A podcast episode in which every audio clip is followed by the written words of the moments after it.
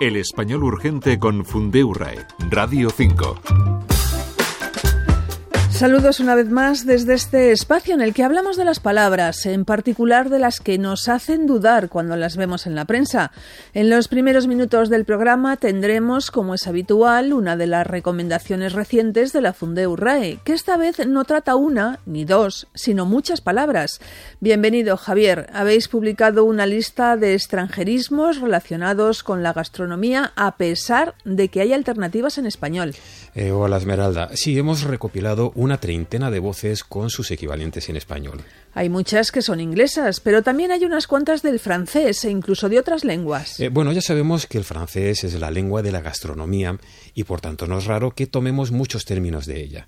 Pero últimamente tiene bastante empuje el inglés, sobre todo en los conceptos relacionados con lo que rodea al mundo gastronómico. Vamos con algún ejemplo de palabras y expresiones que nos vienen del inglés. Pues habla mucho del fast food, que en español puede ser comida rápida. Los aficionados a la comida en sentido amplio, a los que les gusta comer fuera, cocinar, estar al tanto de las novedades a través de la televisión e internet, se llaman foodies y para eso proponemos comidista. Otro de los anglicismos de la lista es hot dog, que es perrito o perro caliente. Y tú misma has dado la alternativa. A decir verdad, los nombres de platos y productos a menudo los dejamos como nos llegan, porque no podemos traducir todas y cada una de las especialidades culinarias que hay por todo el mundo. Pero una vez que se han extendido en nuestra cultura, no debería haber problema en emplear un equivalente en español, como pasa con el perrito caliente. Pero habrá casos en los que no sea posible encontrar una alternativa fácil. Al fin y al cabo, lo de perrito o perro caliente tiene traducción directa, aunque literal, pero habrá otros que no. Y una opción es la adaptación, como yogur, panqueque, bacon, cuscús y muchas más. Hasta ahora hemos hablado de platos y alimentos, pero también están los utensilios y las técnicas. Aquí en principio deberíamos usar términos españoles de modo general. Por ejemplo, el inglés bowl lo podemos traducir como cuenco o tazón, o lo podemos adaptar como bowl, porque el diccionario recoge todas estas formas. En lugar de grill, podemos decir parrilla o gratinador. Creo que con esto nos hacemos a la idea del contenido de la recomendación, que está disponible en el sitio fundéu.es. Ahí se pueden ver más palabras.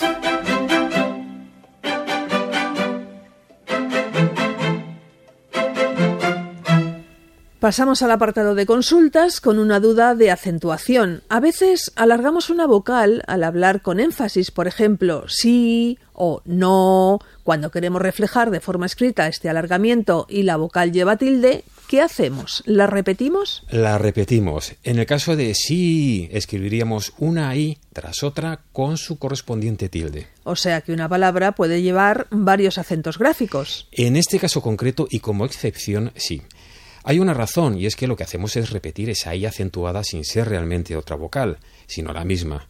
Porque sí hay casos en los que se combinan dos vocales iguales manteniendo su individualidad, sobre todo en verbos como leer o creer. Voy a dar una forma con tilde que es léelo. Aquí solo lleva tilde la primera e, porque la segunda es otra e distinta. Con la letra e se me ocurre, por ejemplo, la prolongación de la exclamación o interrogación ¿qué? Es otro ejemplo en que una vocal se alarga y por tanto se escriben todas igual.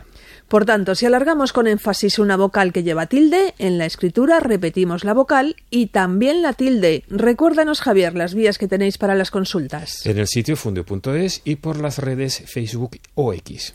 Pues ya terminamos el Español Urgente, el espacio de Radio 5 preparado por la Fundéu RAE y la Agencia EFE, en el que comentamos una selección de las últimas consultas y recomendaciones publicadas por la Fundación.